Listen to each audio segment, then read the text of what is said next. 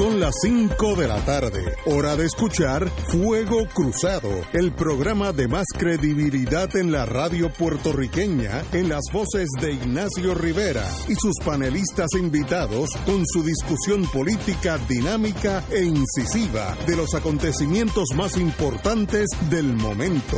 Fuego Cruzado comienza ahora.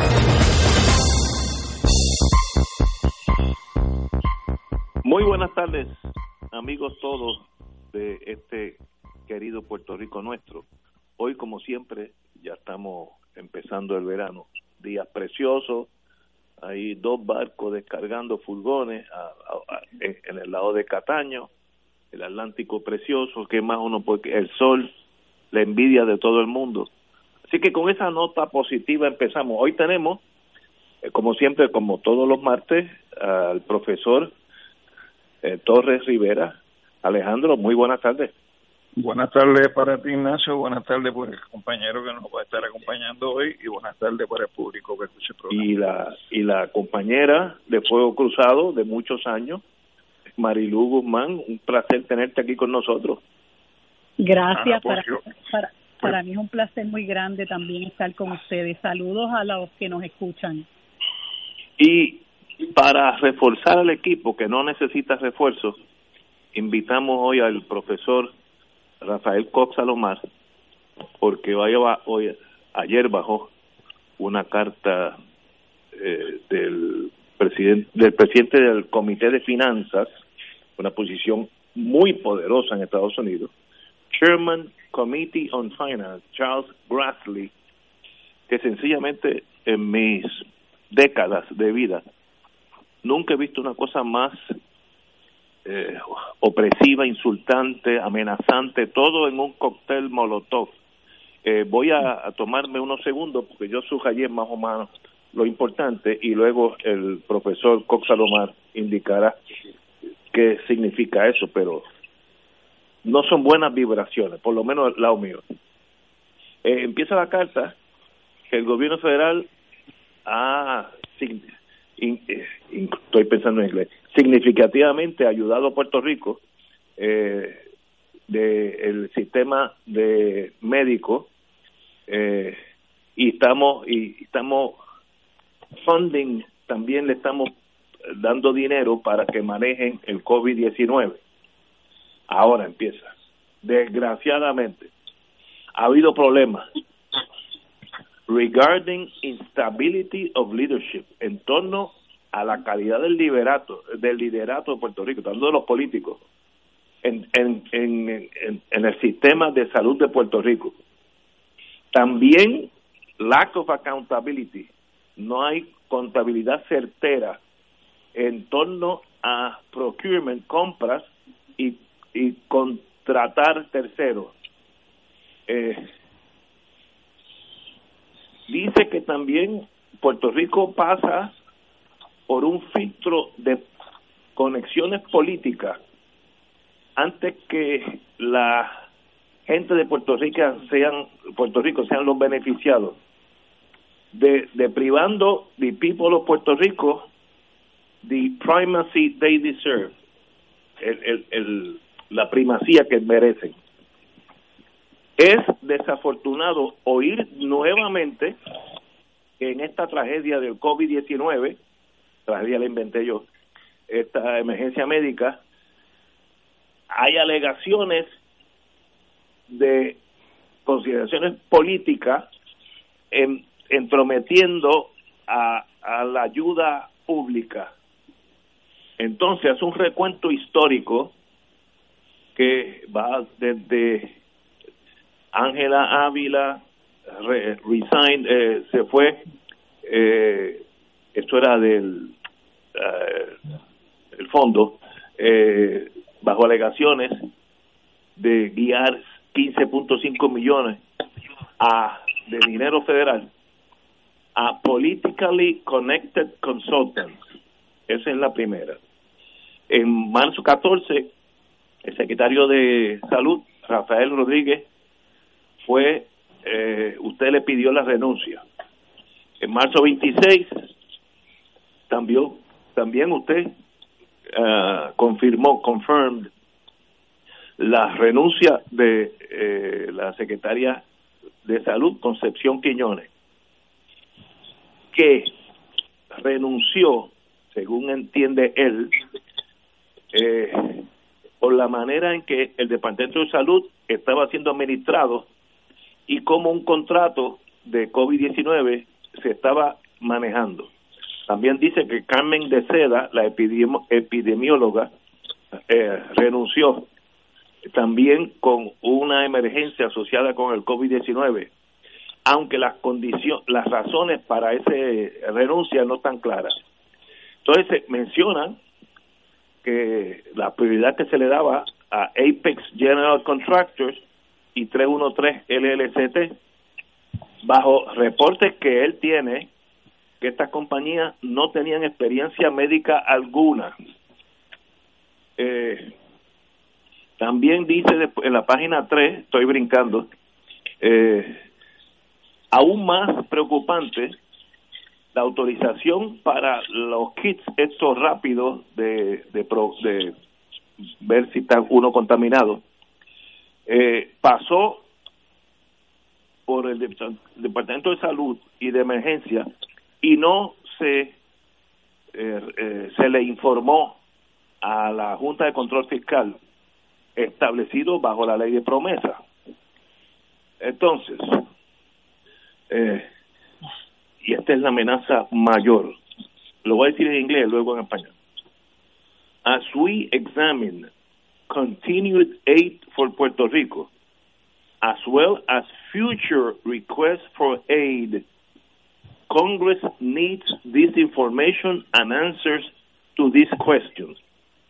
Como examinando la ayuda continua a Puerto Rico y la futura, el Congreso necesita de usted, gobernadora, la siguiente eh, pre- contestación a, a preguntas. Dispara nueve cañonazos, no, trece cañonazos, todos con implicaciones de corrupción, de malos manejos administrativos, etcétera, etcétera. Eh, como dije, en la página tres, arriba dice, para examinar la ayuda que ya le hemos dado y la futura que le pod- que le podríamos dar. Usted tiene que, ha- le da un término para que señora gobernadora conteste. Firma Chuck Grassley, Chairman Committee on Finance. Aquellos eh, que conocen a Washington, el presidente del Comité de Finanzas de la Cámara, es una posición un poquitito más bajita que Trump, que el presidente, porque él es el que maneja el dinero para todo el mundo. Por ejemplo, si la Marina quiere hacer un portaaviones, pueden pasar una ley, sí, pero el dinero sale de él. Si en Oregon quieren hacer un hospital de veteranos, el dinero sale de ese comité, etcétera, etcétera. Ese es el bolsillo que maneja las finanzas de Puerto Rico. Yo no tengo la experiencia que tiene Cox Alomar, pero yo nunca he visto una carta así de, de regañona, de acusatoria, a nadie, a nadie en, en mi historia. Pero aquí tenemos a Rafael Cox Alomar, profesor, muy buenas tardes. Buenas tardes a, a Ignacio, yo estoy muy agradecido por la invitación, eh, me considero parte de, de la familia extendida de, de Fuego Cruzado y para mí obviamente es un privilegio compartir estos micrófonos con, con la gran amiga Marilu Guzmán y con el licenciado eh, Alejandro Rivera Torres, que hemos compartido en el Colegio de Abogados y, y en otras instancias. Presidente, sí. Yo creo que, que Ignacio, eh, quizás el, el primer paso es entender para los radioescuchas, ¿verdad?, para el beneficio de los radioescuchas un poco, ¿qué es esto de la Comisión de Finanzas? Del, es del Senado. ¿Qué es esto de, de la Comisión de Finanzas? ¿Quiénes componen? ¿Quiénes son los personajes que están eh, en esa comisión? Esa comisión, como tú intimas, es precisamente una de las comisiones más poderosas del Senado. Eh, ahí la preside, como tú sugieres, Chuck Grassley. Él es el senior senator, el senador senior de Iowa. Es un republicano que tiene mentalidad relativamente independiente. Eh, tuvo un rol protagónico en la articulación de Promesa y en la implantación de la Junta de Control Fiscal, o sea que él ya venía con esta mentalidad, eh, me parece a mí, eh, hasta cierto punto ya con ánimo prevenido, ¿verdad?, sobre Puerto Rico y su clase política. Eh, y es alguien que en esta crisis del coronavirus ha demostrado cierta independencia de Donald Trump, eh, e inclusive ha estado dispuesto a eh, empezar a monitorear con los demócratas, no solamente con los republicanos, ha, ha empezado a bregar con, con demócratas en el Senado para fiscalizar a Trump. Así que Grassley es una voz importante, es eh, el senador más senior, o uno de los senadores más senior de mayor antigüedad en el Senado en este momento. Así que es una persona eh, que tiene mucha influencia dentro y fuera del Senado de los Estados Unidos. El, el asunto aquí es que no solamente Grassley, que está en la Comisión de Finanzas, fíjate que en la Comisión de Finanzas también está Ron Wyden, que es el ranking member, que es un demócrata de Oregón, que como recordamos fue el que presidió aquellas famosas vistas de estatus en el año dos mil trece, ¿verdad? De, de la administración de García Padilla. Es una persona que que ha, moni- ha venido monitoreando el tema de Puerto Rico, que también tiene eh, muchas relaciones, eh, que para él no es nuevo el tema de Puerto Rico. Ahí está Bob Menéndez, está en esa comisión, y hay toda una serie de, de gente, de senadores que tienen mucha influencia. Así que la Comisión de, de Finanzas, obviamente, junto a la Comisión de Energía y junto a la Comisión de los Jurídicos, son las tres comisiones que yo creo que tienen mayor injerencia sobre los asuntos de Puerto Rico. Esa es la primera lectura que yo hago. La segunda lectura, ya más sustantiva, es que esta carta fundamentalmente es un emplazamiento, es una interpelación. Eh, yo nunca había visto una cosa como esta, ¿verdad? Un tratamiento así al gobernador de Puerto Rico. Posiblemente allá en los años cincuenta, cuando el senador eh, Olin Johnston se opuso a la Constitución allá en el cincuenta y dos, o cuando el representante Saylor le faltó el respeto a Muñoz Marín allá en la Cámara Federal en el año sesenta y cuatro. Eh, desde ese momento yo no había visto una situación eh, parecida a esta. Eh, aquí hay obviamente una preocupación genuina, ¿verdad?, de, de parte de, de esta gente de lo que ha sido los malos manejos en Puerto Rico. Y yo entiendo que hay toda una serie de daños autoinfligidos, ¿verdad?, eh, que se ha hecho la propia gobernadora con el mal manejo de todo lo que tiene que ver con la investigación de, de los contratos con Apex y toda la cuestión esta de la corruptela que aparenta existir, ¿verdad?, eh, entre sus más allegados. Pero esto tiene una tercera lectura. Y a mí no hay quien me pueda eh, borrar la idea de que aquí también se está dando el entrejuego chiquito de la cuestión primarista uh-huh. dentro del P N P. Eh, de acuerdo. Me, me, me parece sumamente curioso eh, que siendo Jennifer González republicana, eh, con acceso a las oficinas de, de Chuck Grassley, eh, Pierluisi, que trabajó mano a mano con Grassley en el dos mil quince dos mil dieciséis para la conformación de Promesa, no hayan tenido algo que ver en todo esto, ¿verdad?, eh, me parecería curioso si no fuera ese el caso. O sea que yo no puedo eh, obviar que se está dando un fuego cruzado en el P N P también, y, y el país está en ese fuego cruzado eh, con eh, consecuencias negativas para Puerto Rico.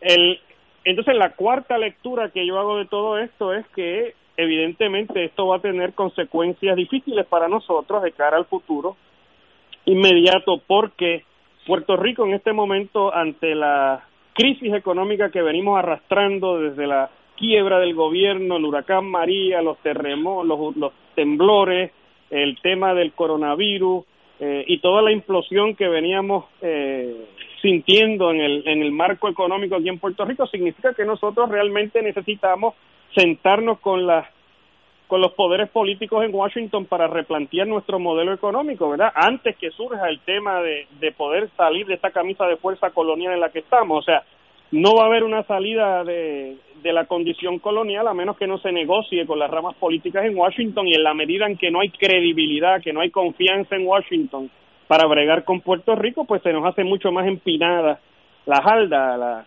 el camino, ¿verdad? O sea que la regeneración de nuestra economía definitivamente va a necesitar conversaciones en Washington. La descolonización de Puerto Rico necesariamente va a necesitar discusiones en Washington, y mientras eh, el liderato político del P N P específicamente siga eh, cometiendo esta falta, siga eh, con este con estas actitudes eh, de unas negligencias temerarias y con una impunidad increíble y con una incapacidad para realmente proyectar confianza, pues ahí vamos a tener eh, un problema sostenido. Fíjate que la carta no solamente hace alusión a los errores, horrores de la administración de Wanda Vázquez, pero hace alusión a todo el desastre, desde Whitefish, la compra de aquella guagua blindada para Rosselló de un cuarto de millón de dólares, a toda aquella cosa faraónica de aquella administración, que es la misma administración de Wanda Vázquez, fundamentalmente es el mismo equipo de trabajo y cometen los mismos horrores,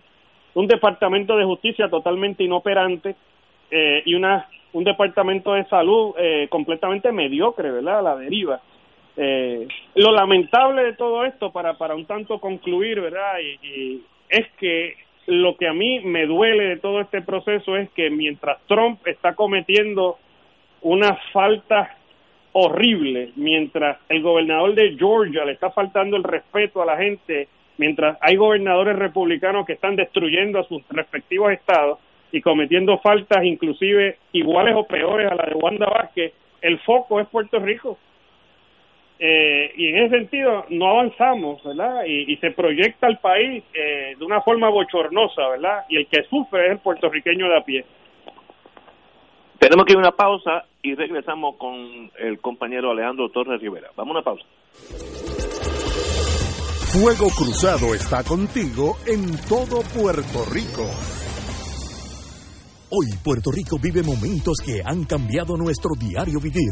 El coronavirus ya es una pandemia a nivel mundial. Por el bien de los más vulnerables y tus seres queridos, evitemos su propagación y contagio. La radio siempre ha estado en los momentos más importantes de tu vida. Ahora más que nunca estamos contigo. Por eso únete a nosotros y quédate en tu casa. Conéctate, somos tu mejor compañía para informarte, orientarte y entretenerte. Un mensaje de la Asociación de Radiodifusores y esta emisora. Se ha creado una iniciativa, la Alianza por Nuestros Héroes de la Salud, para proteger al personal médico que trabaja en hospitales durante la emergencia del covid diecinueve. A través de este esfuerzo, se le proveerá al personal de los hospitales el equipo protector que tanto necesitan en estos momentos. Infórmate en la página de Facebook de M C S Foundation, porque la salud de todos es nuestra prioridad siempre. Un mensaje de la Alianza por Nuestros Héroes de la Salud y esta emisora. La pandemia que amenaza a la humanidad en estos días de incertidumbre ha puesto en peligro no solo la salud de las personas, sino que también la economía global y la subsistencia financiera de la familia y otras instituciones. Las emisoras católicas que antes de la crisis ya enfrentaban una situación precaria para poder funcionar, se ha mantenido en el aire sirviendo a la comunidad y a los fieles, brindándole aliento y promoviendo la fe y la esperanza. Ahora más que nunca, recabamos de tus oraciones y ayuda económica para mantener este ministerio. Envía tu aportación a través de la aplicación A T H móvil de la siguiente manera. Paso número uno, marca Pay a Business. dos. Busca Radio Paz ocho diez. tres.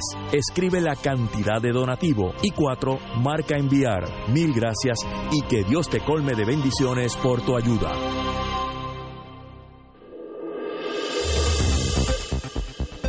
Y ahora continúa Fuego Cruzado.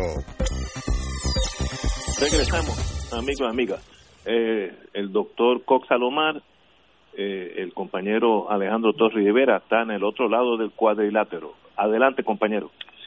Bueno, pues primero que todo felicito nuevamente eh, la presencia de ambos compañeros, que omití hacer la referencia a Marilu al comienzo, así que contento de que estén ambos aquí en el programa. Pero yo comenzaría señalando, Ignacio, que contrario a la imagen que tú utilizas, de que esto es como una molotov, realmente esto es mucho más complejo. Esto es como si fuera un torpedo a la barriga del buque, del buque de la colonia.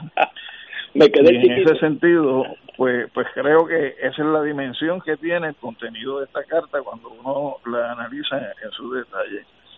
También creo que no es una carta insultante, porque nunca decir la verdad es un insulto, sino que lo que es insultante para nosotros es tener un gobierno que haya incurrido en las prácticas que se describen en esa carta y que ese gobierno todavía lo tengamos con aspiraciones a revalidar en este país. Eso sí que es insultante para, para el pueblo. Y esta carta para mí lo que hace es poner el dedo en la llaga de lo que ha sido la corrupción no de Wanda Vázquez, sino de lo que ha sido la corrupción de la administración del Partido Nuevo Progresista en los pasados cuatro años, donde claramente está establecido que lo que se describe hoy como los sucesos que han ocurrido de enero para acá con la gobernadora, no es sino la continuación de todo cuanto estuvo ocurriendo desde que llegó a la administración en este cuatrienio el P N P, con toda la secuela de sucesos que nosotros hemos venido sufriendo como país. Eh, me parece que la carta lo que describe es que no ha habido ninguna diferencia entre esa gestión de gobierno bajo Ricardo Rosselló Nevares y lo que es esa misma administración de gobierno bajo la actual gobernadora eh, Wanda Vázquez. Eh, para mí me llamó la atención una nota al calce, que yo creo que es importante destacar, que es la nota al calce número ocho, donde haciendo referencia a lo que es la deuda que existe en Puerto Rico, no es la deuda de los sesenta o setenta y dos mil millones de las cuales nosotros venimos hablando, sino que la describe como que una una deuda de más de ciento veinte mil millones de dólares cuando sumas la deuda del gobierno y las corporaciones, señalando que es la mayor quiebra eh, que se ha dado en la historia de los mercados, de los mercados en los Estados Unidos. O sea que en ese sentido la, la responsabilidad por esa deuda tampoco es una responsabilidad única y exclusiva de los pasados tres años y medio en la administración política en Puerto Rico, sino que es una responsabilidad en ese desastre de deuda que describe esa nota de alcance, tanto de administraciones del Partido Nuevo Progresista como de administraciones eh, del Partido Popular Democrático, que han sido responsables en lo que es hoy la deuda que tiene que cargar el pueblo puertorriqueño en su situación. Lo que tú describes, Ignacio, como que son nueve cañonazos, realmente son trece cañonazos los que se uh-huh. ponen en esta carta, con un elemento de importancia que es a su vez significativo eh, traer a la atención del público que nos escucha, que es que este es un requerimiento de información sumaria, porque concede hasta el veintisiete de abril, es decir, hasta dentro de seis días, producir toda la información que se le está requiriendo al gobierno de Puerto Rico a través de esta esta interpelación. Entre esas cosas que se mencionan es que se provean las razones de la renuncia de eh, la secretaria de la Gobernación, Concepción Quiñones de Longo, que se provean las razones eh, de la renuncia de la anterior epidemióloga del Estado, la doctora Carmen de Seda.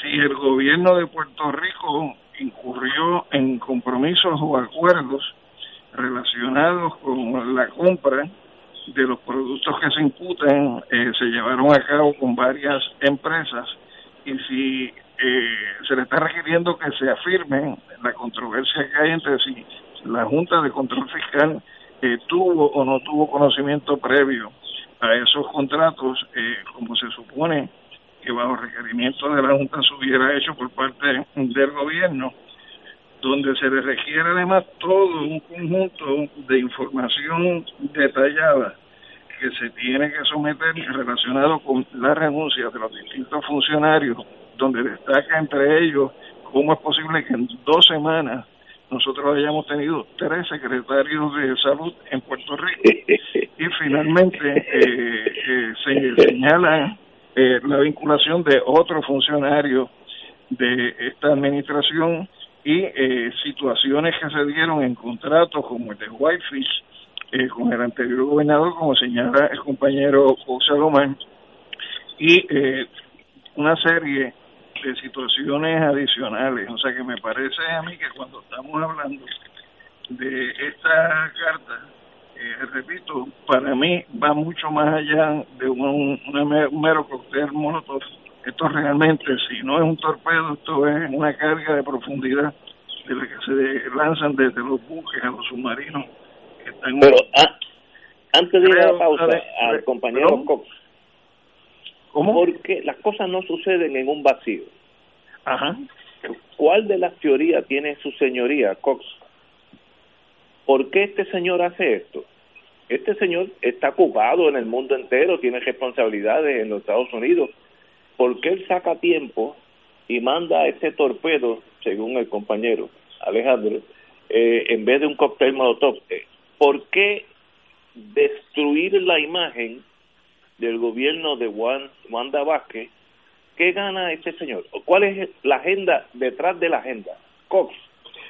Bueno, yo entiendo aquí que no no no podemos tampoco desengañarnos del calendario político. Evidentemente, eh, Grassley está escuchando gente, él tiene contactos que conocen eh, lo que sucede aquí, eh, y le está llegando información, le está llegando información eh, de distintas fuentes. Eh, no te extrañes tú que, que haya fuentes de, del Partido Nuevo y también del propio Partido Popular. Eh, el fundamento y lo importante aquí es que esta carta, más allá del juego político que pueda haber, ¿verdad?, tras bastidores, esta carta lo que hace es que revela completamente eh, el desbarajuste que hay en la administración Rosselló Vázquez Garcet, porque fundamentalmente es la misma administración. Y aquí lo que lo que hubo fue que se, se le está requiriendo, esto es un supina, para aquellos amigos que Exacto. litigan, esto es un supina, Exacto. se le está requiriendo que provea toda esta documentación eh, de forma inmediata. Eh, y el asunto aquí es que en la medida en que Puerto Rico ha ido para abajo económicamente, en la medida en que Puerto Rico y el sistema nuestro político y económico ha implosionado, de esa misma medida a nosotros nos están microadministrando peor que la ley Jones hoy día. O sea, el hecho de que una comisión del Senado se meta en el nitty-gritty, en el detalle de la administración de la cosa en Puerto Rico, eh, significa que, que el coloniaje ha llegado a un nivel que realmente, francamente, es insostenible. Claro está, y como colofón quiero añadir que aquellos del P N P que estaban pensando en la estadidad y en referendos de estadidad y en ir en Washington, a Washington a pedir la estadidad y el grupo de la igualdad, eso se hizo salir agua. Olvídense de la estadidad. O sea, eh, yo creo que, que otra lectura de todo esto es que, irónicamente, los destructores de la estadidad, más allá de aquellos que nos oponemos a ella por cuestión de principios, pero los destructores de la estadidad fundamentalmente son los propios P N P. El liderato de ese partido se ha encargado en destruir el sueño de Barbosa. Eh, es una cuestión realmente bochornosa para ese movimiento político y para aquellos estadistas que son gente seria, que no deberían militar en un partido de gente que, que realmente lo que quieren es usar y abusar del presupuesto nacional, ¿verdad? No tiene no, ninguna credibilidad no, en Washington tampoco. Com, compañero, no, no te vayas, Cox, no te vayas del aire, porque falta la, la, la distinguida compañera, hermana menor mía, eh, mucho menor, y compañera de Fuego Cruzado por muchos años, Marilu Guzmán. Vamos a una pausa, amigos. Fuego Cruzado está contigo en todo Puerto Rico. En Oro noventa y dos punto cinco F M, Radio Paz ochocientos diez y el Canal trece estamos trabajando a tono con la emergencia que en estos momentos está viviendo Puerto Rico. Estamos ofreciendo nuestros servicios al máximo con el personal disponible según nos permitan las circunstancias. Si tiene un mensaje para ofrecer a sus asociados, clientes o personal, solo tiene que llamar al siete ocho siete, tres cuatro nueve, siete nueve cuatro nueve, siete ocho siete, cinco cinco dos, cero ocho dos cinco y nuestros empleados le comunicarán al personal de ventas para atender su necesidad. A nuestros clientes estén en comunicación con su ejecutivo o ejecutiva de ventas que continúan ofreciendo sus servicios como de costumbre. Recuerden los teléfonos siete ocho siete, tres cuatro nueve, siete nueve cuatro nueve y siete ocho siete, cinco cinco dos, cero ocho dos cinco. Fuego Cruzado, el programa de más credibilidad en la radio puertorriqueña, es ahora la tribuna abierta de análisis noticioso, con diversas perspectivas que exploran el trasfondo de lo que acontece a diario y cómo nos afecta. Escucha Ignacio Rivera y sus panelistas invitados de lunes a viernes en Fuego Cruzado, en transmisión diferida a las diez de la noche por Oro noventa y dos punto cinco F M. Dale una vuelta al mundo los viernes a las dos de la tarde y repasa las noticias y acontecimientos más relevantes, los sucesos que trascienden límites territoriales y sus protagonistas son objeto de discusión y análisis de nuestro panel. Para ampliar la perspectiva noticiosa de nuestra audiencia, emprende una vuelta al mundo. Cada viernes, comenzando a las dos de la tarde por Radio Paz ocho diez.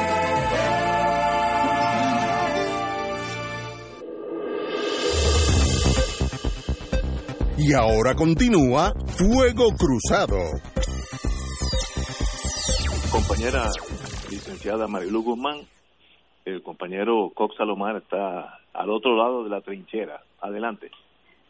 Pues mira, quería decirte que, que no, no quisiera que, que Rafa se nos vaya, aunque termináramos este tema, porque no todos los días tengo la oportunidad de discutir con él cosas interesantes y quería hacerle una pregunta sobre otro tema fundamental adelante, adelante. para nuestro país, así que quisiera que él eh, se, eh, se requedara un poquito, aun pues cuando claro tema, el, el tema del torpedo este eh, que representa la carta de, jo, de Chuck Grassley. Este, yo pienso que esto es un trabajo interno, no tengo la menor duda de que aquí hay gente que va por la cabeza de Wanda Vázquez eh, y han aprovechado su relación con Chuck Grassley, la que sea, ¿no? Pero no hay duda que le pudieron llegar y le llevaron una serie de información muy minuciosa. Yo digo que entre todos estos eh, eh, actos de corrupción mayores que han distinguido a la, a la administración del P N P, eh, entiéndase la administración Rosselló Vázquez Garcet, se les quedó el de Kelleher, pero prácticamente Oye, todo ¿verdad? lo cubre esa carta, ¿verdad? No entran en otras minucias como puede ser este, lo que pasó en la Autoridad de Edificios Públicos, lo que pasó en el Departamento de Recreación, eh, perdón, el Departamento de Recursos Naturales, el CREPAGATE, porque también ellos tienen sus minucias. Eh, aquí se fue a lo verdaderamente grave, pero le han dado una encomienda a Wanda Vázquez de trabajar en seis días la corrupción de, de cuatro años, ¿verdad? En estos, en estos asuntos más bueno. eh, notorios de parte de la administración P N P eh, que va, que pone a Wanda Vázquez en una posición verdaderamente difícil, porque como decía este Alejandro, a ella se le pregunta sobre detalles tales como ¿por qué despidieron a Adil Rosa? O sea, ¿por qué a, a Chuck Grassley le tiene que importar que a Adil Rosa la hayan despedido del Departamento de Salud? ¿Por qué despidieron a la doctora eh, de Seda? ¿Por qué se va a la doctora Quiñones del Hongo? Y otra serie de cosas, ¿verdad? Minucias, detalles que tienen que ver con la contratación de estas dos compañías que le ofrecen al, al, al gobierno unas pruebas eh, de, rápidas para detectar el coronavirus sin haber tenido ningún tipo de experiencia. Y entonces yo lo que pienso es eh, que no solamente está ese trabajo por lo bajo, ¿no? Ese trabajo primarista, eh, que alguien que quiere realmente la cabeza de Wanda Vázquez lo está haciendo, sino que también tiene que haber despertado en Chuck Grassley una preocupación que ya la, la ha planteado Trump este, desde el huracán María, cuando dijo que a nosotros le estábamos desangrando el presupuesto. La gente debe recordar cuando, nos, cuando aquí el azote del huracán María estaba vivo en nuestra memoria, lo estábamos sufriendo en carne propia, él desde el aeropuerto, eh, la base Muñiz me parece que fue, y en compañía de, de Jennifer González y de Ricardo Rosselló, dijo, ustedes están desa- desangrándome el presupuesto y no me deberían preocuparse porque solamente tienen dieciséis personas muertas. Pues de eso han pasado eh, casi tres años, ¿no? Dos años y medio. Y los, y los actos de corrupción continúan. Mientras tanto, nosotros cada vez que ocurre una crisis como las que, pas- la que han pasado con los huracanes, la que pasó con los terremotos, ahora con el asunto del el coronavirus, nosotros seguimos solic- haciendo solicitudes al gobierno federal de fondos para paliar las diferentes crisis. Y entonces eso tiene que llamarle la atención a una persona como Chuck Grassley, que dirige este Comité de Finanzas del Senado, que debe decir, caramba, esta gente están pidiendo dinero, eh, están estamos eh, por darle dos punto dos eh, billones de dólares para, para paliar la crisis del coronavirus, y cogen treinta y ocho millones para dárselos a una compañía que no tiene ningún tipo de experiencia en la venta de pruebas médicas, de pruebas de, de, de, de coronavirus, este, de las cuales por lo menos diecinueve millones se los iba a embolsicar la, la compañía, ¿no? Eh, y entonces me parece que la situación ha llegado a un punto eh, de, de inmensa preocupación para una persona como Chuck Grassley, Eh, pero que al mismo tiempo tiene que ser la tapa del pomo para nosotros como puertorriqueños y puertorriqueñas. O sea, nosotros en tres años y medio hemos pasado de bochorno en bochorno eh, con actos de corrupción descarados de la, de la administración P N P, que no cesan ni siquiera en los momentos de más dura crisis para nosotros. Ahora mismo, ¿cuánta gente está esperando el dinero del Departamento del Trabajo y Recursos Humanos? Y la secretaria acaba de decir que los fondos están disponibles, pero que no los pueden repartir porque el suplidor privado no ha eh, eh, establecido el sistema.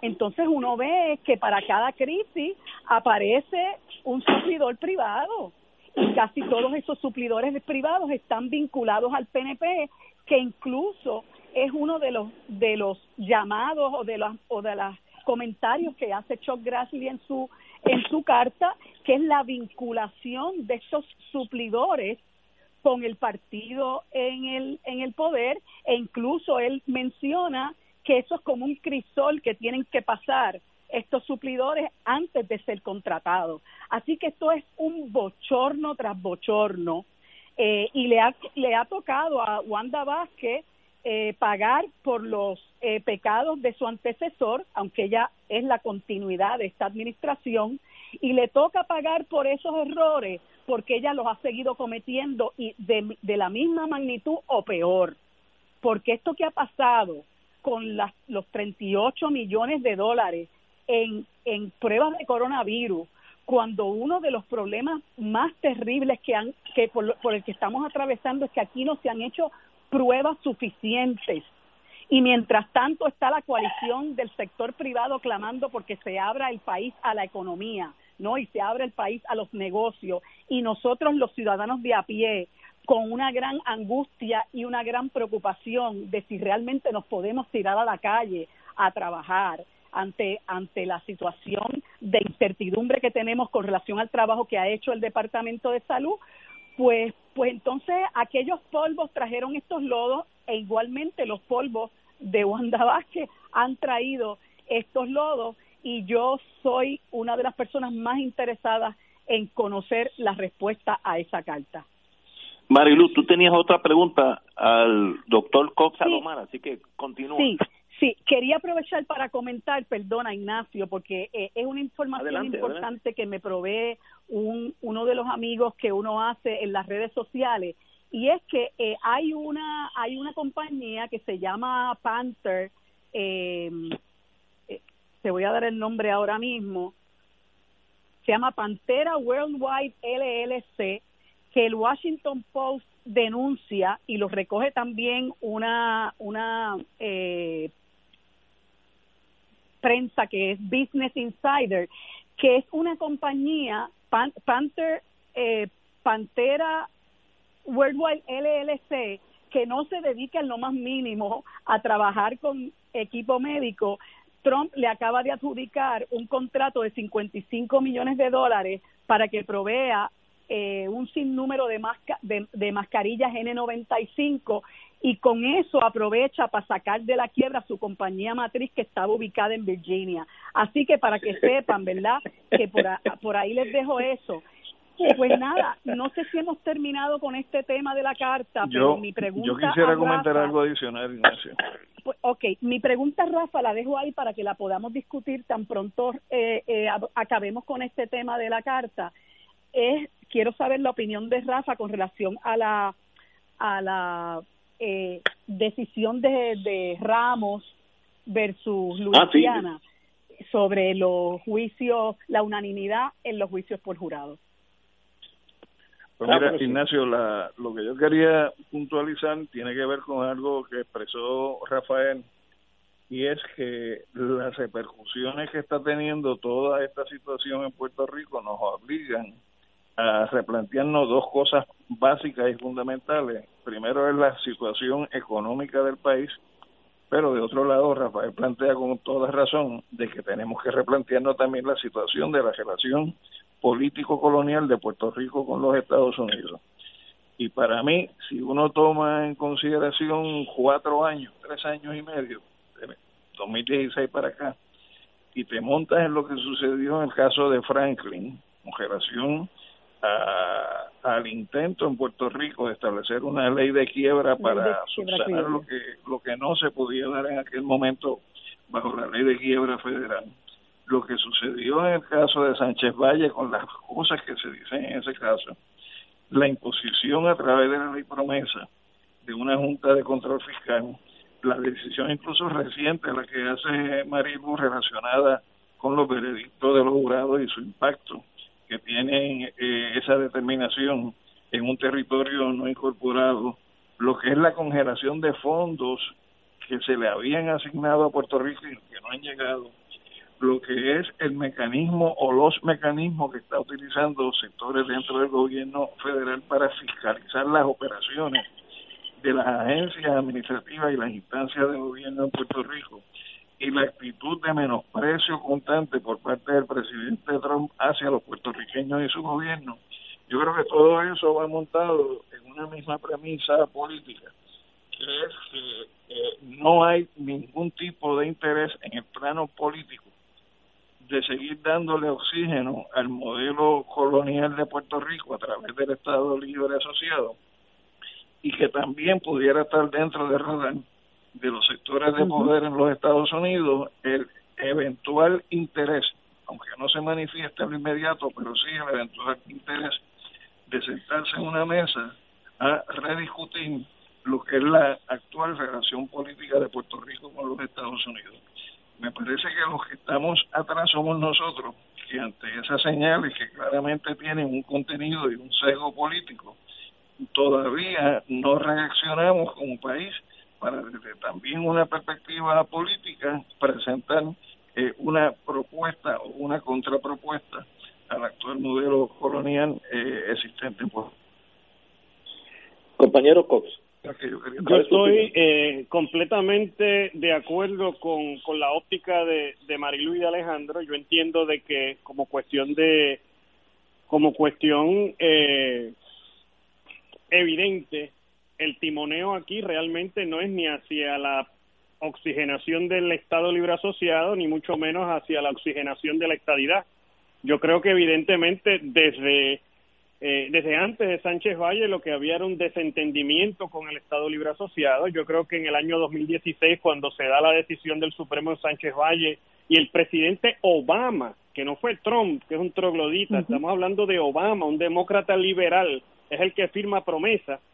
En ese momento las ramas políticas todas, el Congreso y el presidente, y la rama judicial, que no se había expresado sobre el tema de Puerto Rico desde posiblemente los casos insulares, desde Balzac, eh, en el aspecto político constitucional, las tres ramas hablaron al unísono, ¿no?, de que lo que había pasado aquí en el cincuenta y dos era fundamentalmente nada, de que seguimos siendo lo mismo de siempre, un territorio no incorporado sujeto a los poderes plenarios del Congreso. Y más adelante lo que hemos visto después del dos mil dieciséis es el recrudecimiento, la refederalización, el trato a Puerto Rico como si estuviéramos bajo la ley Foraker. Y dentro de todo este escenario yo veo obviamente eh, la implosión del Estado Libre Asociado, que es evidente, eh, y por otro lado la implosión del proyecto estadista. Es que el timoneo aquí, yo creo que lo único que tiene viabilidad Eh, en Washington, en esta coyuntura, es sentarse a delimitar un proyecto que timonea hacia la soberanía. Definitivamente, yo creo que es la única alternativa que tiene camino despejado en Washington. Máxime en estas circunstancias. ¿Soberanía con o independencia? Bueno, la soberanía en, en modalidad de libre asociación, eh, en modalidad de independencia, en modalidad de, de una libre asociación ajustada a la realidad de Puerto Rico, ¿verdad? Y, y, y sobre eso se puede dialogar. Pero lo que no tiene futuro en Washington es la estadidad. Inclusive el Distrito de Columbia, ¿ok? En septiembre de, del dos mil diecinueve tuvo la primera vista pública en el Congreso desde el, de los, desde el año mil novecientos noventa y tres, es decir, la primera vista pública en veinticinco años de un proyecto de estadidad para el Distrito de Columbia. Wow. Y fue un desastre. O sea, no, no, no pasa nada tampoco con el Distrito de Columbia, que llevan cincuenta años votando por el presidente y, y, y pagando impuestos federales sobre sus ingresos personales. Así que esa es la realidad, y aquí le siguen tomando el pelo con el tema de la estadidad. Con respecto al caso de, de ayer, eh, yo creo que el, el caso de ayer, eh, de nuevo, es reflejo de la condición obviamente colonial. El Supremo de los Estados Unidos ayer invalidó una cláusula importante de la sección once eh, de la Carta de Derechos nuestra, ¿verdad? Artículo dos, sección once, la cláusula de, de las tres cuartas partes de mayoría para un veredicto de culpabilidad por delito grave. Eh, esa norma, esa era la norma nuestra, ¿verdad?, que se incluyó en nuestra Constitución. Y, se, y de golpe y porrazo, pues evidentemente el Supremo ayer la invalidó. Eh, la realidad histórica, no obstante, yo escribí una columna de esto que salió hoy en el, en el Nuevo Día, es que aquí en Puerto Rico, de mil novecientos uno a mil novecientos cuarenta y ocho, la norma estatutaria, la norma legal era que los juicios, eh, que los veredictos tenían que ser por unanimidad. Esa normativa se cambió eh, en el año cuarenta y ocho aquí en Puerto Rico, motivado en gran medida por eh, por el auge del movimiento nacionalista, la llegada uh-huh. de Pedro Albizu Campos en el cuarenta y siete. Eso es así. Eh, y todo aquello crea las condiciones para que se entonces se cambie la norma a veredictos de nueve a doce, de, de, de tres cuartas partes, ¿verdad?, que te pueden sacar convicto de delito, de delito grave por nueve jurados. Eso, esa fue la norma que se elevó a rango.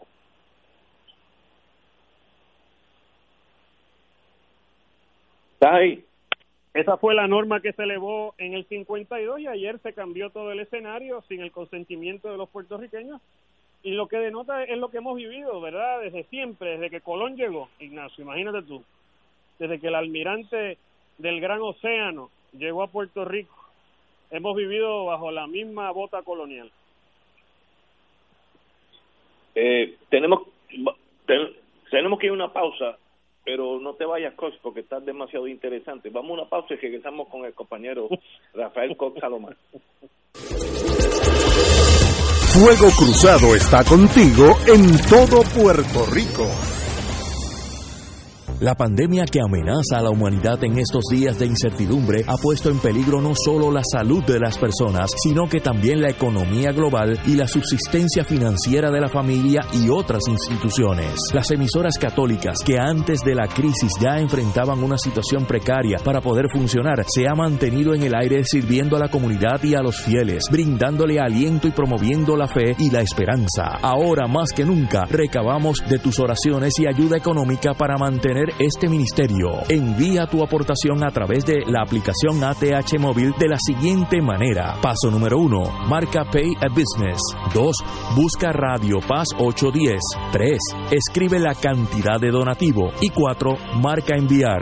Mil gracias y que Dios te colme de bendiciones por tu ayuda. Se ha creado una iniciativa, la Alianza por Nuestros Héroes de la Salud, para proteger al personal médico que trabaja en hospitales durante la emergencia del COVID diecinueve. A través de este esfuerzo, se le proveerá al personal de los hospitales el equipo protector que tanto necesitan en estos momentos. Infórmate en la página de Facebook de M C S Foundation, porque la salud de todos es nuestra prioridad siempre. Un mensaje de la Alianza por Nuestros Héroes de la Salud y esta emisora. Hoy Puerto Rico vive momentos que han cambiado nuestro diario vivir. El coronavirus ya es una pandemia a nivel mundial. Por el bien de los más vulnerables y tus seres queridos, evitemos su propagación y contagio. La radio siempre ha estado en los momentos más importantes de tu vida. Ahora más que nunca, estamos contigo. Por eso únete a nosotros y quédate en tu casa. Conéctate, somos tu mejor compañía para informarte, orientarte y entretenerte. Un mensaje de la Asociación de Radiodifusores y esta emisora. Autocontrol. el programa preferido de Puerto Rico. Sí, gracias, un placer, tremendo programa, lo vengo escuchando hace semanita y no lo quito. Tu seguridad es importante, por eso el licenciado Mario Burgos se preocupa por ti. De seis pruebas de impacto se colgó en dos. Impacto frontal, pasajeros, tres estrellas. Porqueo, tres estrellas. No estás solo, cuentas con el mejor equipo. Vamos aquí de parte de Autocontrol a dar el apoyo para hacer una inspección total del carro. Autocontrol, tu carro, tu mundo. Lunes a viernes de seis a siete de la noche. Los sábados desde las diez de la mañana. Recuerda también escuchar de once de la mañana a dos de la tarde por Radio Paz ocho diez A M. Y ahora continúa Fuego Cruzado.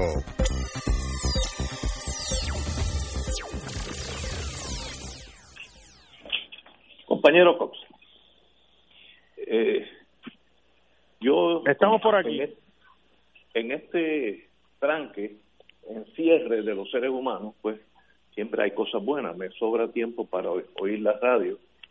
Y yo estuve oyendo la radio en toda la mañana. Y oí los analistas y los pensantes y los amigos que analizan la, la carta esta de Chuck Grassley como algo que tiene que ver con la política nuestra, que de, tiene que ver algo, of course, eh, de eso. Pero también no importa quién te ayudó a llenar la información, que es detalladísima. Cuando ese chairman del Finance Committee la firma bajo su letterhead, su carta, es la es la posición del Comité de Finanzas. Así que deja, brinca la política chiquita nuestra y entra en la posición del chairman del Committee on Finance, donde nos dice: si ustedes quieren ayuda en el futuro, mejor me conteste estas preguntas porque no estoy muy convencido que ustedes saben lo que están haciendo. Por tanto, es la posición de uno de los comités más importantes en el Senado de Estados Unidos. Así que eh, la cosa es que si esto favorece a, a Pierluisi o, o a Wanda o al que sea, o a los partidos populares, etcétera, yo creo que esto es irrelevante porque una vez que le afirma, esa es su posición. ¿Qué tú crees? Hay, hay otro elemento adicional, ¿verdad? Eh, que es que la Comisión de Finanzas, esta gente no solamente están pasando revistas sobre el gobierno de Puerto Rico, pero esta gente también está decepcionada con la forma en que la Junta se ha manejado. Ustedes recordarán, eh, y a los radioescuchas que nos sintonizan, hace unos meses atrás... Eh, se le enviaron unas cartas que eran de interpelación también al presidente de la Junta de Control Fiscal, a José Carrión. Eh, en aquella ocasión, si mal no recuerdo, eran cartas que venían de la Cámara Federal. Inclusive se estuvo considerando en Washington por el congresista Grijalva citar a eh, vista pública para que contestara preguntas también al presidente de la Junta de Control Fiscal. Yo creo que aquí está, este es un emplazamiento para todos los, para todo para todo el ordenamiento, no solamente para, para Wanda Vázquez. Obviamente es un emplazamiento a la legislatura, un emplazamiento a la Junta de Control Fiscal, eh, la lentitud del proceso. Eh, llevamos casi cuatro años y medio de Junta de Control Fiscal y fundamentalmente ha pasado muy poco o nada. Eh, y el, el, la dificultad, yo creo que la complejidad de esto, ¿verdad? Y, y lo abro, ¿verdad? Para, para, que, para discutirlo con los compañeros. La complejidad de esto para Puerto Rico es que nosotros, dada nuestra realidad económica, vamos a tener que sentarnos con, con esta gente, gústenos o no nos guste, para atender asuntos de el tema de la deuda, para atender asuntos de la de recalibrar los números, ¿verdad? A raíz de toda esta crisis, de los temblores, el coronavirus, aquellos planes fiscales de la Junta son completamente inasequibles, son completamente... Eh, irrazonables a la luz de las nuevas realidades económicas, y con respecto al desarrollo económico tendremos que sentarnos, con respecto al tema de, del desarrollo energético, con respecto al tema de la infraestructura, con respecto a una serie de cosas, el tema de la manufactura, por ejemplo, que Aníbal Acevedo Vilá estuvo hablando eh, recientemente de, de, de replantear el modelo de manufactura en Puerto Rico, que está en el piso en este momento y que, como ustedes saben, ninguna economía realmente puede echar hacia adelante si su sector manufacturero está en el piso. como está el de nosotros. O sea, para atender esos asuntos, aunque no nos guste, aunque muchos de nosotros querri- querramos que Puerto Rico eh, no tuviera que depender de Washington, las condiciones estructurales están dadas, las variables económicas se controlan en Washington, indistintamente que no nos guste. Y ese es el problema, ausencia de credibilidad. Y, a, y amén de que Wanda Vázquez realmente nunca conoció Washington. Fíjate que Wanda Vázquez, la primera vez que la invitaron al Congreso a, a deponer, no fue. Eh, inclusive fue Rivera Schatz, pero ella no fue, no fue, no se ha interesado. Ella fue hace poco a una actividad de los gobernadores en donde estaba el presidente Trump, pero estuvo en una mesa por allá, ¿no? Eh, no se sabe qué tipo de conversaciones, ni con quién ha tenido, ni qué tipo de conversaciones. Eh, y yo entiendo que ella no se, no se ha manejado bien en Washington, y que no la conocen. Y hay otras personas que la adversan políticamente aquí en Puerto Rico que se mueven mucho mejor que ella en Washington. Y todos esos elementos inciden en el análisis. Yo, compañero, pienso, escuchando a Rafael, de que la premisa de la cual él parte, de que aquí las conversaciones no pueden ser como un espejo donde uno se mira a uno mismo. Aquí tarde o temprano hay que sentarse en una mesa a discutir aspectos económicos, aspectos políticos, aspectos sociales y todo un conjunto de temas con los Estados Unidos. Pero no puede ser desde lo que es la plataforma del Estado Libre Asociado, porque todo apunta a que no les interesa ya el modelo del Estado Libre Asociado en el plano de lo político. Independientemente, uno puede encontrar sectores de interés económico que apuestan a que siguen viviendo bien de la colonia, porque sigue siendo una colonia que, aunque su gobierno esté en crisis, sigue sosteniendo un margen de ganancia sustancial en el país. Por lo tanto, el modelo colonial le sigue siendo rentable. Desde el punto de vista de lo político, yo creo que para Estados Unidos ha llegado el momento de también replantearse cambios. Y dentro de esa situación de replantearse cambios, que para nosotros también eso es una necesidad como país, si queremos tener viabilidad como país, pues tarde o temprano hay que ir a una mesa, pero no puede ser una mesa para reformular o revivir otro modelo de relación colonial. Yo creo que para ellos está claro que el modelo de la estadidad cada vez más se disipa, la misma en el horizonte, y que la salida tiene que ser a través de una vía negociada donde se planteen otro tipo de coordenadas para el desarrollo de Puerto Rico, y creo que esas coordenadas tienen que tener como principio la soberanía política. Y esa soberanía política tiene que darse dentro de un proceso de negociación con la otra contraparte, que es los Estados Unidos. Me parece que, que la alternativa de que ese modelo que se establezca supere lo que hay, pues tiene que estar como presupuesto en él, que no puede ser la reproducción de un modelo de corrupción bajo un modelo de soberanía, tiene que ser distinto. Y yo creo que es el momento de comenzar a replantearnos eso, eh, con aras o con miras a eh, formular o reformular eh, una propuesta de desarrollo nuevo para Puerto Rico. Cox. El problema... No, Marilu, adelante. Marilu. El, el problema que yo le veo, yo concurro con lo que plantea Rafa y lo que plantea Alejandro.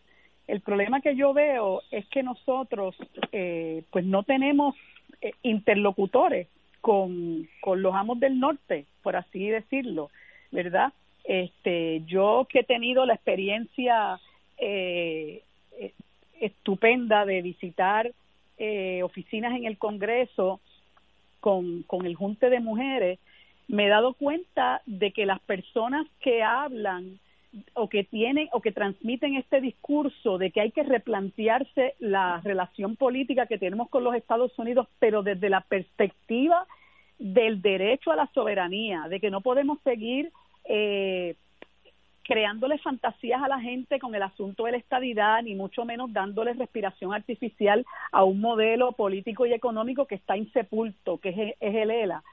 Pues hemos encontramos que realmente eh, no hay personas que transmitan ese mensaje eh, a los congresistas, que incluso aquellos con los que nosotros tuvimos la oportunidad de conversar a lo largo de ya dos años, eh, se mostraban en su mayoría totalmente sorprendidos con que hubiera gente que viniera a hablarles de otra visión, de otra propuesta, de, de otra posible relación de, de Puerto Rico con los Estados Unidos. Y ese es el missing link que yo veo ahí, ¿verdad? Ese es el, el eslabón perdido que, que, que, que existe, porque entre los que dictan esa política, la creencia es de que nosotros aquí mayoritariamente eh, abogamos por la estadidad, lo cual no es cierto. Yo creo que es un, un discurso cada vez más, más este, desacreditado, eh, pero tampoco tenemos quien lo haga con, con la seriedad y el compromiso que se requiere, porque, bueno, eh, quienes tienen la, la, los recursos económicos para trasladarse allá, y los que ya están allá, pues muchos de ellos lo que hacen es abogar por una solución al estatus que realmente es eh, es perjudicial para nosotros como país, ¿no? Así que yo creo que hay que concentrar en buscar los mecanismos para nosotros empezar a hacer llegar ese, ese mensaje de que en dignidad para nosotros como puertorriqueños y puertorriqueñas hay que sentarse a negociar eh, Eh, eh, seria y responsablemente eh, con los estadounidenses, eh, porque hasta incluso el ala estadista, el Partido Nuevo Progresista, ha saboteado todos los esfuerzos que se han hecho para nosotros tratar de viabilizar que se celebre una asamblea constitucional de estatus, ¿no? Y entonces, en ese sentido, eh, estamos eh, bastante maniatados para adelantar este ese proceso.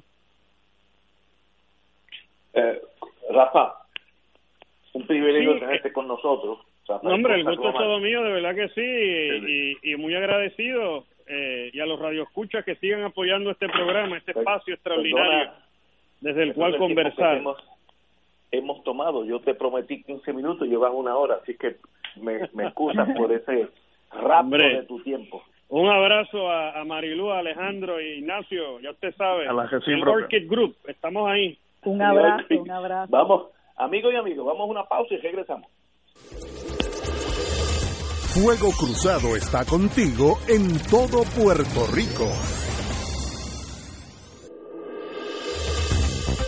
Aquí la llama se enciende cada tarde a las cinco porque escuchas Radio Paz ocho diez A M, W K B M San Juan y retransmite en diferido W O R O F M Corozal San Juan, la Casa de Fuego Cruzado, el programa de más credibilidad en la radio puertorriqueña.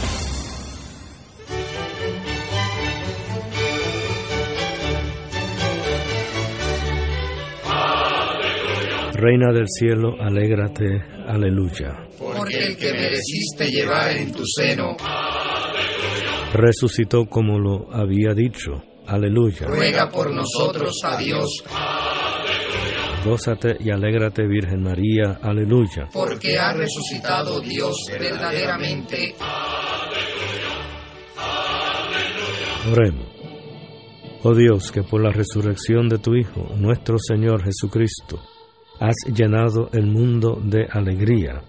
Concédenos, por intercesión de su Madre, la Virgen María, llegar a alcanzar los gozos eternos por Jesucristo nuestro Señor.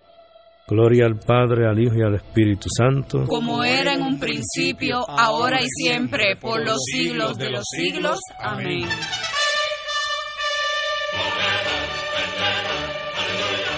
Ser rotario es vivir la alegría de servir a los demás, a la vez que cultivas la amistad y el compañerismo, sin límites y descanso. Mensaje del Club Rotario de Río Piedras. Y ahora continúa Fuego Cruzado.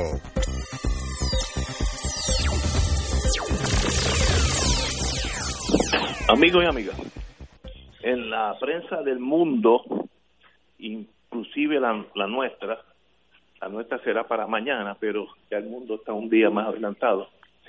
Se está hablando de una reapertura paulatina, conservadora, pero inevitable, de todos los accesos a la economía,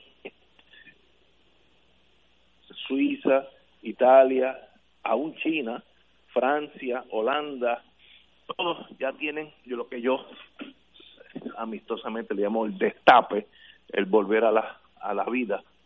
Eh, y, y Puerto Rico, la señora gobernadora dice que en los próximos días presentará un plan responsable para reiniciar algunas actividades económicas.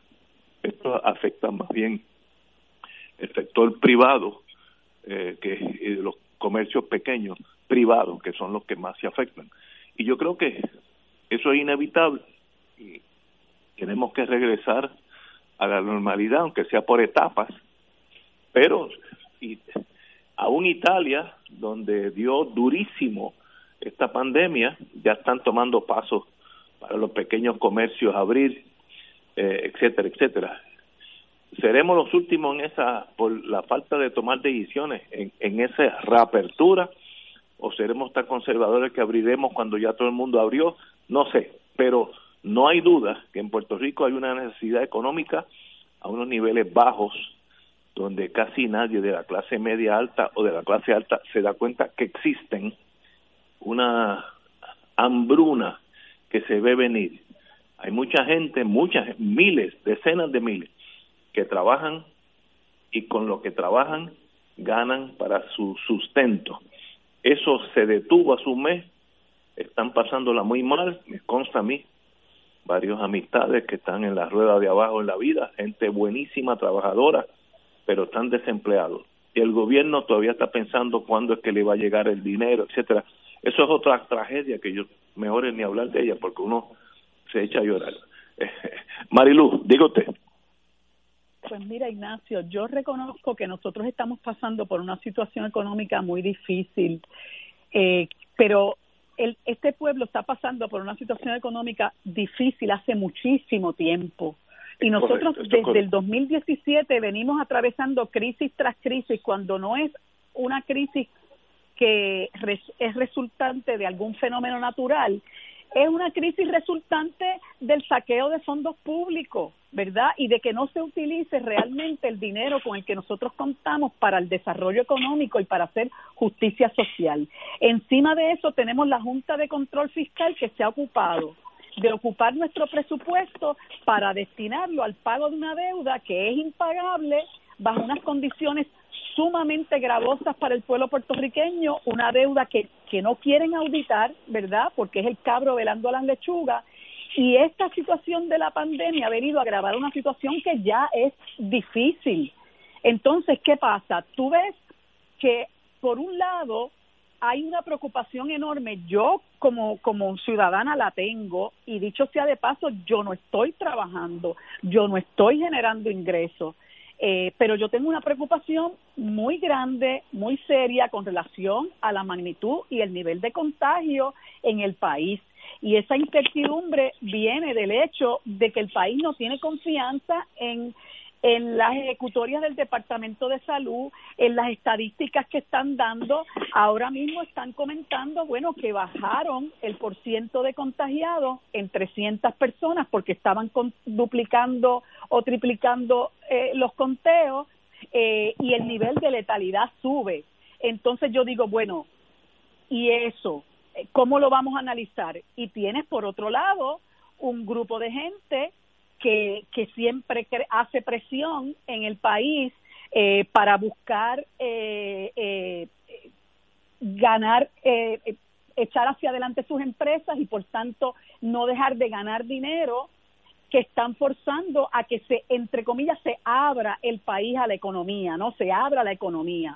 Y entonces tú te preguntas, ¿qué significa eso, abrir el país a la economía? Cuando, por otro lado, aquí no hay pruebas suficientes para saber cuánta gente asintomática anda por ahí contagiada, ¿verdad? ¿A qué, en qué medida nosotros pudiéramos contribuir a que se agrave la situación del coronavirus si nosotros empezamos a abrir la economía, empezamos a ceder a estas presiones?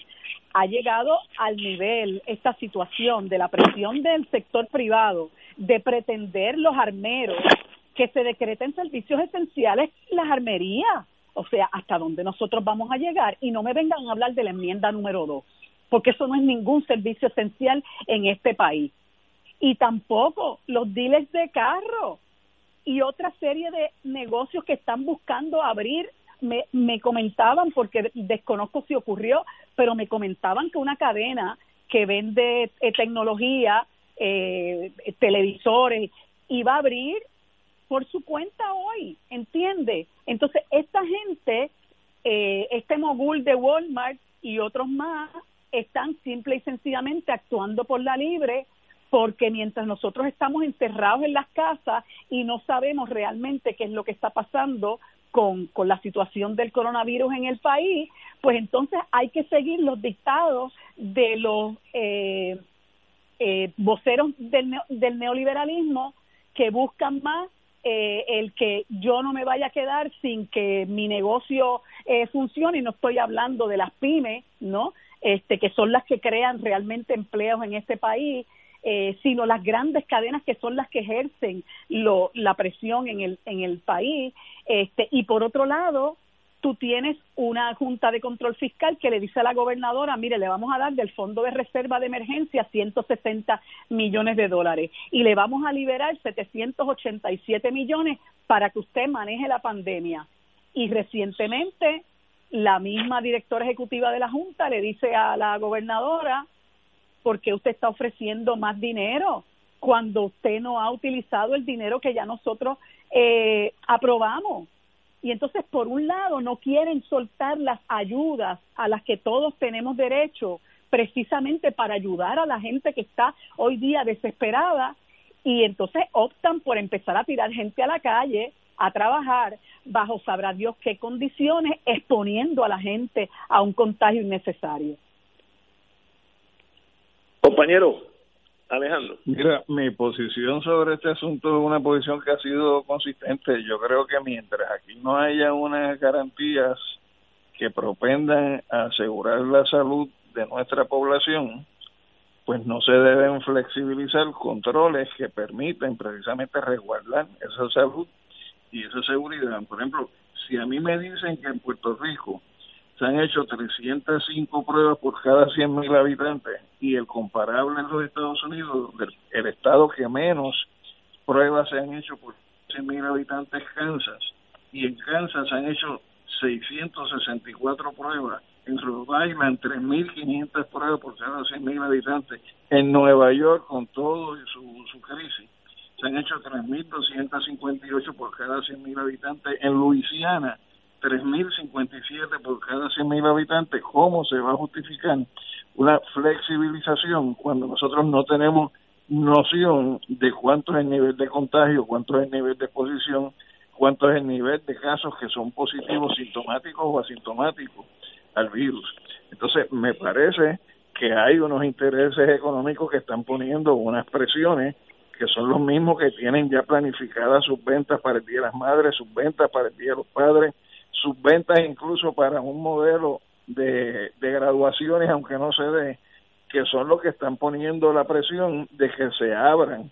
Y ciertamente eh, tú puedes identificar quizás alguna que otra actividad que sí puedes ir soltando desde el punto de vista de, de, de permitir que se vayan llevando a cabo poco a poco. Lo que pasa es que Marilu tiene razón, hay un gobierno en el cual tú no tienes ninguna confianza de que las cosas las hagan bien, porque todo lo que ese gobierno ha venido demostrando a lo largo de más de cuatro años es que todo se hace mal. Es como si fueran un rey Midas, lo único que a la inversa, en lugar de que todo lo que tocan lo convierten en oro, pues ya tú sabes, todo lo que tocan lo convierten. Y en ese sentido, mientras nosotros como país no tengamos esa garantía de confianza, pues a mí no me pueden decir que se va a hacer una propuesta en los próximos días donde va a ser bien pensada, porque uh, o sea, ese es el discurso, esa es la adjetivación a la cual nosotros estamos acostumbrados, y cuando la realidad nos golpea nos damos cuenta de que las cosas no son como nos las vendieron. Así que mi posición... Pero es creo que, que los tres estamos de acorde que en algún momento tenemos que empezar a abrir algunos negocios por... por lento que sea. La contestación es que sí, Europa, pero se, se camina con Europa a la cabeza. Países de todo el mundo empiezan a levantar sus restricciones sociales en busca de una nueva normalidad, porque tú puedes tener un país perfectamente en salud y quebrado absolutamente, sin gente que migre en Estados Unidos, se vaya medio millón de puertorriqueños para allá. Pero Ignacio, in, invierte la fórmula, tú puedes tener un país perfectamente la gente trabajando, pero muriéndose. Entonces, ahí es lo que, que te digo es que tiene que haber una garantía eh, y tiene que generarse, se tiene que construir una confianza en el gobierno que hoy no existe.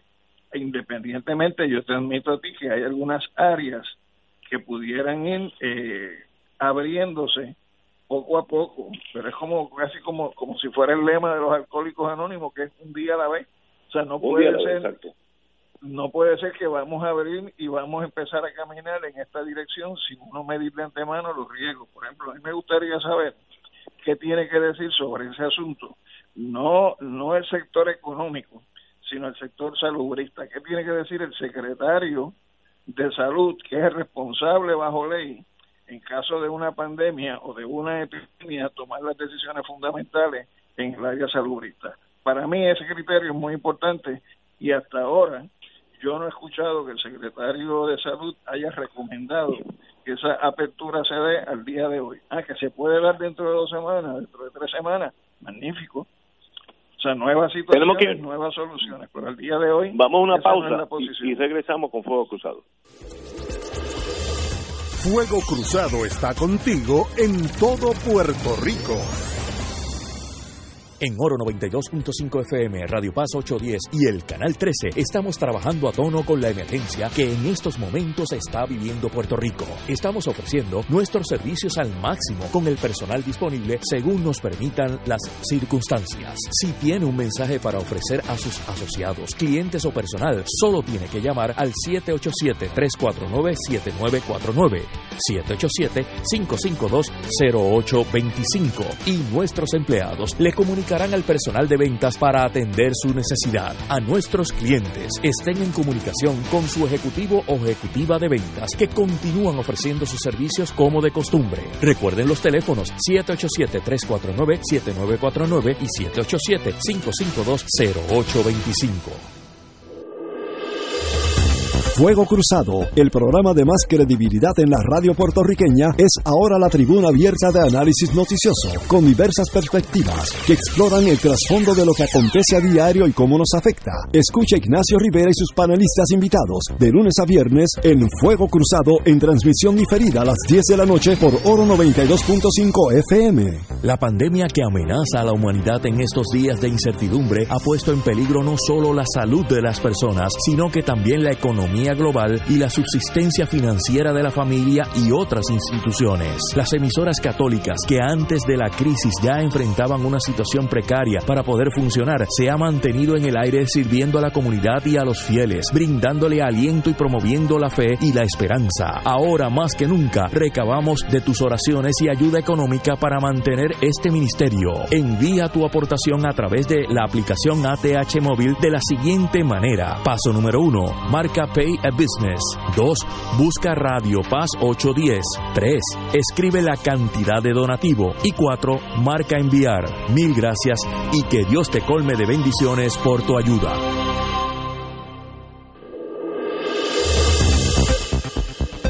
Y ahora continúa Fuego Cruzado. Regresamos.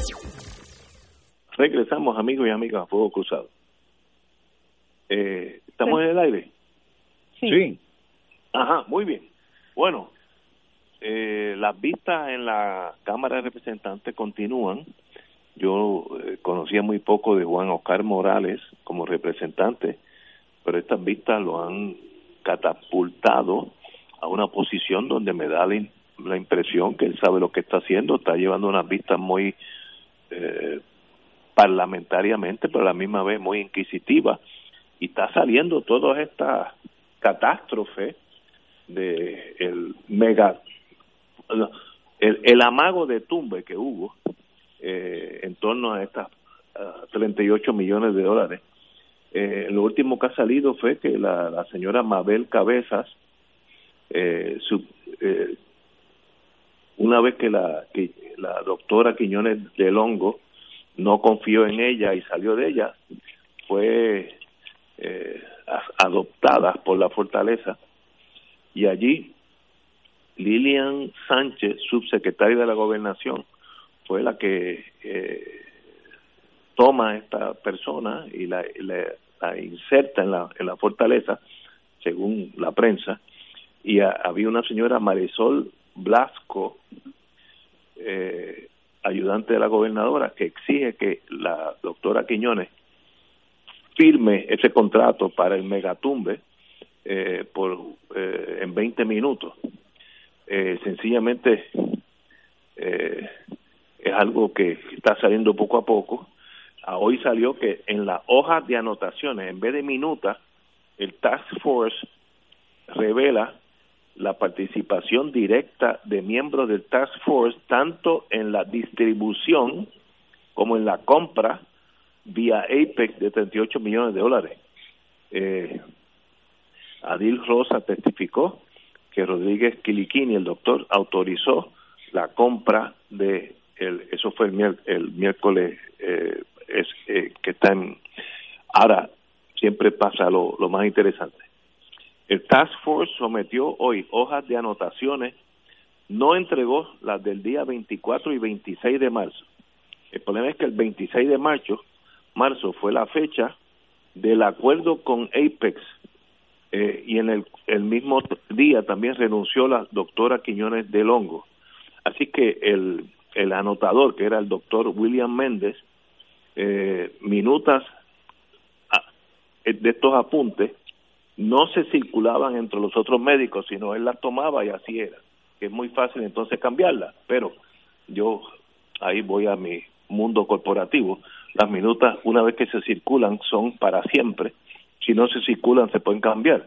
Así que las vistas del representante Juan Morales eh, han sido muy reveladoras de sencillamente un episodio que nos lleva al presidente de la Comisión de Finanzas del Senado a decir: ustedes están colmados de pillos, porque eso es lo que está diciendo ese señor, colmados de pillos, y, y a uno le tiene que dar vergüenza, porque y, y, la, y la pista de gobierno, Juan Oscar Morales más o menos demuestran eso.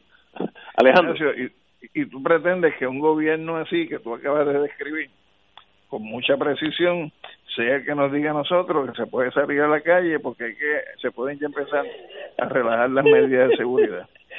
¿Mm? Buen punto, buen punto. No puede ser, no puede ser, sencillamente no puede ser, porque de la misma manera que hay un task force, como tú dices, en el área de salud que ya está maculado, o sea, hay un task force en el área económica, económica. Que uno no sabe cuáles son las recomendaciones que te van a dar y bajo qué premisa. Por eso es que yo insisto que quien tiene que estar tomando determinaciones al respecto es quien constitucional y legalmente es responsable de esa toma de decisión, que es el secretario de Salud.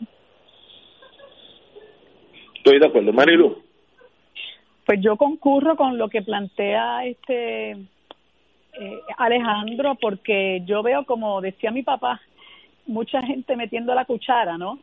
Eh, y no necesariamente con las miras puestas en salvaguardar la salud y el bienestar del país. Eh, yo digo que es importante el desarrollo económico, pero la economía está para, para servirle a la gente y no al revés. Eh, y hasta que nosotros no tengamos unas garantías de que aquí se puede ir abriendo, y mira, hay muchas cosas que sí, yo entiendo que se pueden ir abriendo, gente que puede trabajar que no necesariamente tiene que tener contacto con otras personas, sí, eso hay que mirarlo con mucho detenimiento, pero me parece Seguro. que aquí los, los científicos, que es lo que menciona este científico puertorriqueño Daniel Colón Ramos, que ha hecho unas grandes aportaciones a través de su cuenta en Twitter, y él es eh, profesor en la Universidad de Yale y, y ha, ha, ha creado un grupo que se llama Ciencia Puerto Rico, eh, que ha hecho unas grandes aportaciones este, en cuanto a los estudios de ciencia se refiere. Pues yo creo que esas personas, los científicos, son los que primero deben hablar, y es a ellos a quienes eh, primordialmente se les debe escuchar. Eh, a mí me sorprendió enormemente esa ese artículo de, como quien dice, de primera plana del del del periódico El Nuevo Día, donde dice el COVID diecinueve parece ceder, y entonces se empieza a hacer referencia a a personas este eh, estadísticos eh, del ámbito financiero eh, y, y otras, ¿verdad? Y de otras profesiones, eh, pero veo como que un poco queda rezagado lo que es la opinión científica, que es lo que en este momento más nos debe preocupar, ¿verdad? Este, y con relación a lo que estabas mencionando de la vista, pues yo creo que la cosa está bastante difícil para esos miembros del Task Force que están citados para mañana. Este, si este representante Juan Oscar Morales me está escuchando, mi muy humilde opinión es que no lo siente en el módulo, en el formato panel, sino que los coja a cada uno individualmente. Estoy segura que el resultado va a ser mucho más favorable a lo que se está buscando, pero no hay duda de que aquí se, a nosotros se nos ha engañado flagrantemente y que la gobernadora tiene las manos metidas aquí hasta el codo. Cuando hizo aquella conferencia de prensa donde ella empezó a hacer un recuento cronológico de cómo se había dado esta compraventa, eh, y lo que hizo fue convertirse en la abogada del, del negocio. Eh, cuando luego empezaron a reventar otro tipo de cosas, que celebra otra conferencia de prensa para eh, dejar sin efecto los contratos de Juan Maldonado y de Apex y de Tito Laureano, pues entonces uno empieza a ver cómo se actúa aquí de manera improvisada, cómo se actúa de manera festinada, cómo se actúa de manera defensiva, eh, y a fin de cuentas, según van de- desarrollándose los hechos, pues te vas dando cuenta hasta dónde llega, ¿verdad?, el nivel de injerencia en esta toma de decisiones que tiene que ver con la compraventa de la de las pruebas fallidas a treinta y ocho millones de dólares, al punto de que ya estamos eh, a nivel de Marisol Blasco, que es la que le da la orden tajante a la doctora Quiñones del Hongo de que tiene que firmar un contrato de compra de pruebas, de doscientas mil pruebas, me parece que es, y que tenía que estar en veinte minutos en la Fortaleza, y tenemos por otro lado las manos metidas de, de Mabel Cabeza, aun cuando ya estaba fuera del Departamento de Salud, una persona que lo único que tiene son estudios en mercadeo. Y yo Increíble. creo que eh, eh, el hecho de que estemos hablando de la salud de nuestro país hace este tema uno mucho más grave, y creo que hay que llevarlo a las últimas consecuencias.